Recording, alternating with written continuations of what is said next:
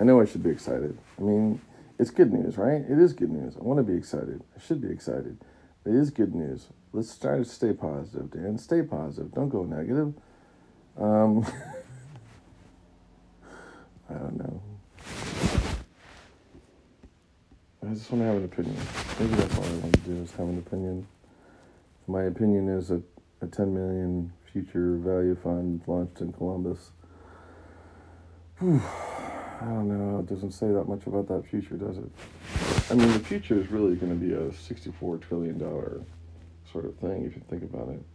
But we're going to send 10 million. No, I get it. It's just the Midwest numbers are different than East Coast and West Coast numbers when it comes to attacking the ecosystem and really doing things. You know, it is a 10 million uh, venture value fund, and for a lot of people that don't even have a million, that's a lot. And for the majority of us that you know are really working with less than maybe 65,000, it is a lot. So it does have the potential to go a long places. Of course, I think about that fund. I think about how it breaks down. So 10 million, if they're going to do it over 10 years, it's terrible. Hopefully, it's 10 million over five years, and not something like, we're going to spend 10 million dollars over the next 20 years. As people eventually land on Mars and Venus, we'll have our first innovative new spark plug company here in the Midwest. It's like, um, needs to, it needs to be much more aggressive. A lot of ways, um, you know, pers- uh, for a lot of people, 10 million is uh, water cash. It's just, it's, um, and 10 million, 10 million is what, you know, so what, a quarter of what, what Olive can raise in a weekend? I mean, come on. I don't know. It's, uh, uh it's just a, I just feel like it's a, it's a visual sort of stopgap remover to sort of, let the town know that we're trying, you know. And I mean, it's good. It's important to do. So this $10 million fund, this $10 million fund probably has nothing to do with the state money that's coming in. You know, um, I think the country is going to be, you know, Biden's going to be spending between the COVID bill and the, the new infrastructure bill, he's probably going to spend two to four trillion dollars on um, really aggressively attacking the um, the uh, the problems. Meaning, we have to do some massive infrastructure changes here in the country to to you know we're gonna it's gonna be a field day. It's gonna be a ton of stuff you gotta do. There's gonna be a ton of scams. There's gonna be a ton of corrupt players, and there's gonna be a ton of people trying to do the right thing. And there's actually a ton of people that actually need that money to actually make their business really relevant in the year uh, 2021, let alone 2025 or let alone 2030. And frick, guys, freaking 2030 is like right over here. You know what I mean? We're supposed to be landing on Mars and shit. And you got what? You got some COBOL based legacy system and pen and paper going on over there. Hello, disruption. You should actually all be in the grave by now, right? So there's um there's some big stuff going on. So you know, I expect the Midwest to do more than uh, than this. But this is like I get this. This is a I know what this is. This is a ten million dollar fund between Ohio State and Rev One. Um, there's lots of ways to look at that. Another way to look at that is to um, to see this as ten million dollars of actual OSU money that Rev One will manage. And why is that? Because OSU probably can't really manage its own money for its own funds because there's a bias thing and there's a bunch of other complications. So Rev One will be the steward of the cash and sort of stewardly flow that cash into the respective startups that need it. Um, and of course, that's what they talk about, right? So they're gonna they're gonna put it. Um, Rev One expects to put distribute the fund into 15 companies uh, with specific industry focus. For example, on digital health healthcare IT, uh, HR technology, fintech, insurance tech, data analytics, uh, enterprise, um, software as a service, and more.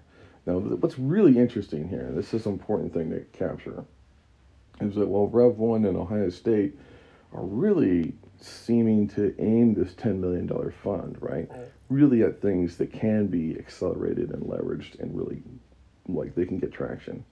We know digital health plays. This like it's it's a four trillion dollar industry itself. And there's a ton of it in Ohio, and there's a ton of potential. We have a ton of problems here in the Midwest. We have a ton of potential. Okay, healthcare IT, basically the same thing as digital health, right? Except it's probably more infrastructure based. But again, um, there's lots of plays coming out of Ohio State and other things for this.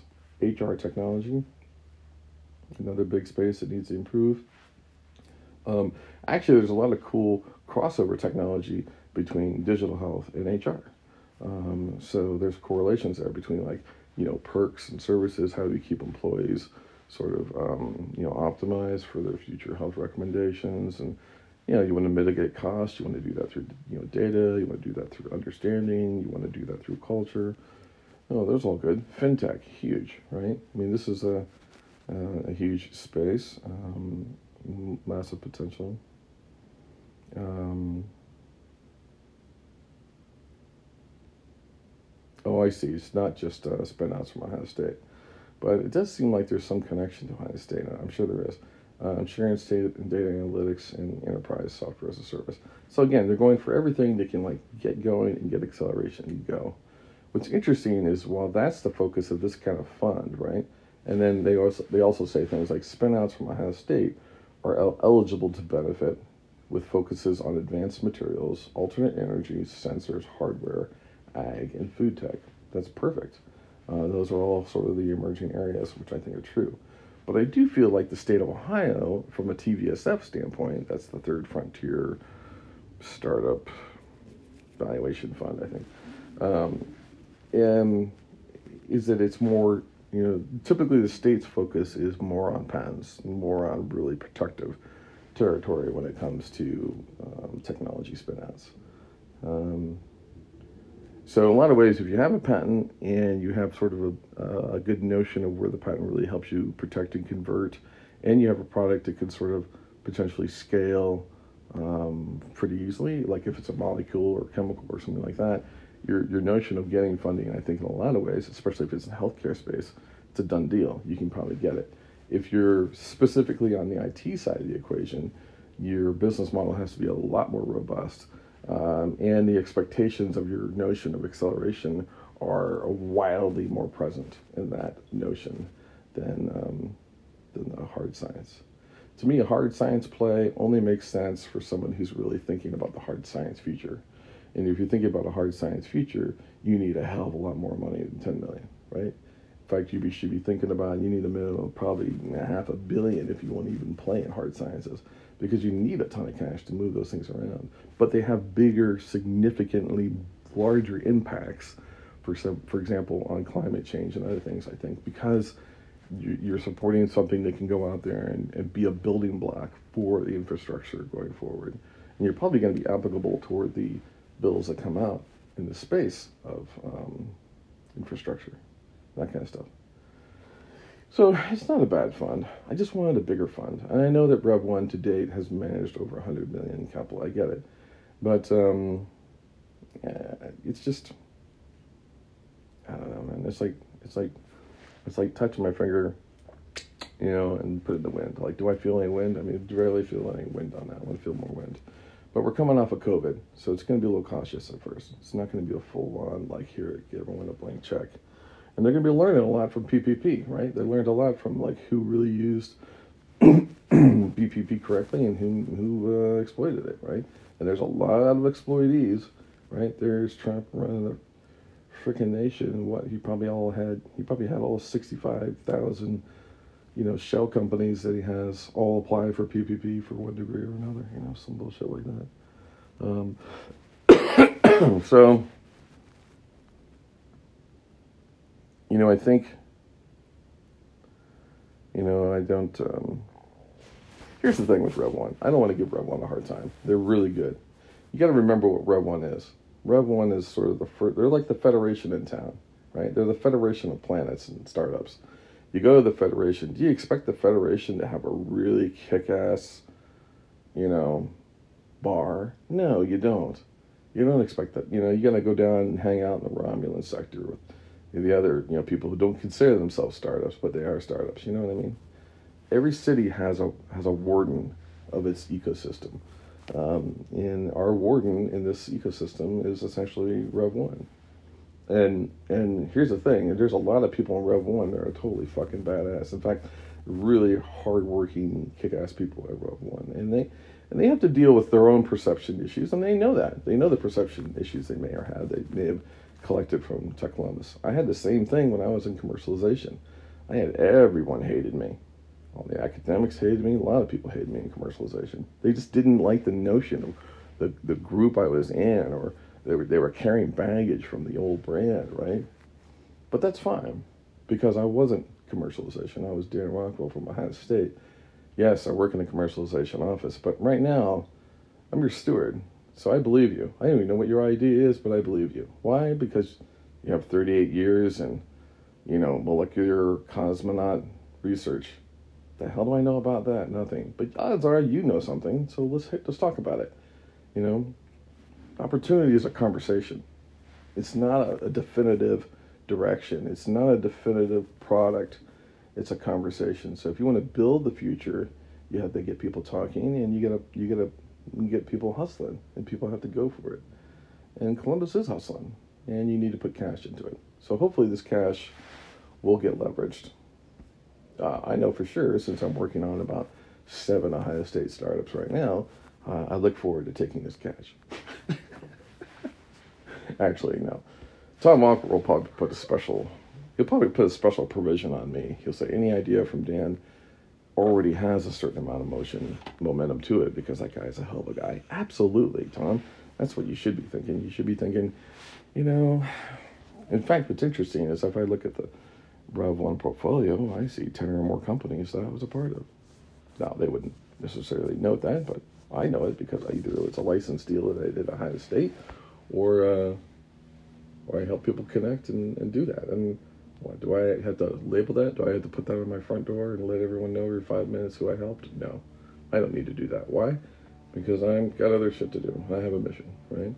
So I think it's okay. Um, I do want Columbus uh, to really swing with bigger numbers. You know, I'm kind of tired of the, I don't know. You know, then we then we always get in the conversation: is it the West Coast, East Coast? And, you know, Ohio or matter. It, it, actually where you live doesn't really matter anymore. Your hustle really has to be, your hustles is successful. I think in a lot of ways less by your ecosystem and more so by the promise that you're you're offering somebody. If your ecosystem can help, that's great. But the ecosystem on startups today is a world wide web. It's everywhere, and everyone can participate. Um, I think people that are, are working on an infrastructure biz that is more physical, they're much more dependent on the local area. Um, and, and, you know what? This is this is all the kind of things that the, the people at Rev One want. By the way, like if you're if you're if you've got the the gusto to go and find money in Montana and make it work, they want to know that story. They want to know why you went there. They want to know your hustle. For all you know, you'll find follow on funding. You know what I mean? Just because you live in a state doesn't mean you're entitled to cash. You're only entitled to cash based on the direct momentum that you apply to it, meaning the, all the stuff you do to make it work, all the stuff that you know, either either the lessons that you learned or all the advice you decided not to follow. You know what I mean? I talk with students about that all the time. There's a whole group of students uh, I knew at Ohio State that all dropped out um, to one degree or another, and they didn't drop out because um, they sucked they dropped out because uh, they were so wildly more passionate about building a business and creating jobs and creating opportunities. And that's what they did. You know what I mean? They actually did exactly what the scene wants them to do. Uh, and yet the scene um, probably won't really recognize these folks uh, because maybe they're not in the right circles. And, and that's what the big kitty operation is really all about. It's about leveling the play field of, of, of uh, people that probably should get credit. You know what I mean?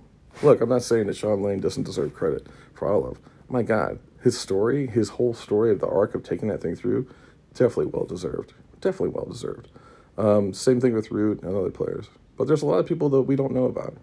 Edenberger. We don't know about stories like um, Ships a lot. We don't know stories about Jerky XP. We don't know the stories about. Um, um, God, there's just so many people that have, we um, we need to we need to work on all the stories. Uh, and Ben and all the Tech Life folks on here, listen, you got to diversify the the megaphone.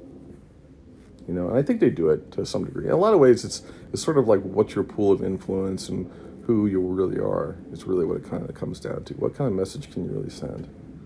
You know, I'm still a huge champion of the person that just wants to try something. You know, and I'm just I'm all up for that person. You know what I mean? And I, I know that passion. Like I read a story the other day about how passion is really not the way to go. Like passion isn't everything. Like you got to have a skill. I agree on that. You got to have skills, and you just need to. You just need to fucking do it. You know what I mean? Um,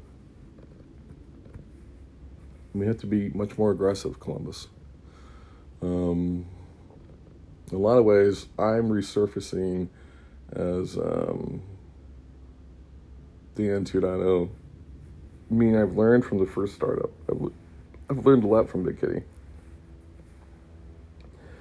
And now I'm going to do something new.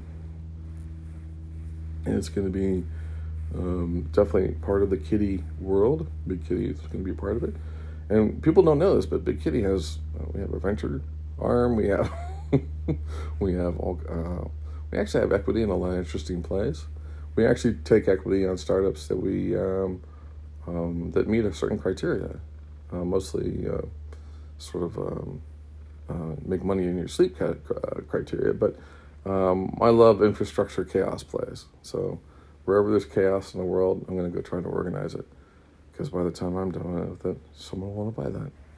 Uh, and that's what I'm helping people do. I'm helping people leverage um, the chaos that they see and and build things that can be you know acquired or at least build things that can then help them uh, get the acceleration of what they're doing.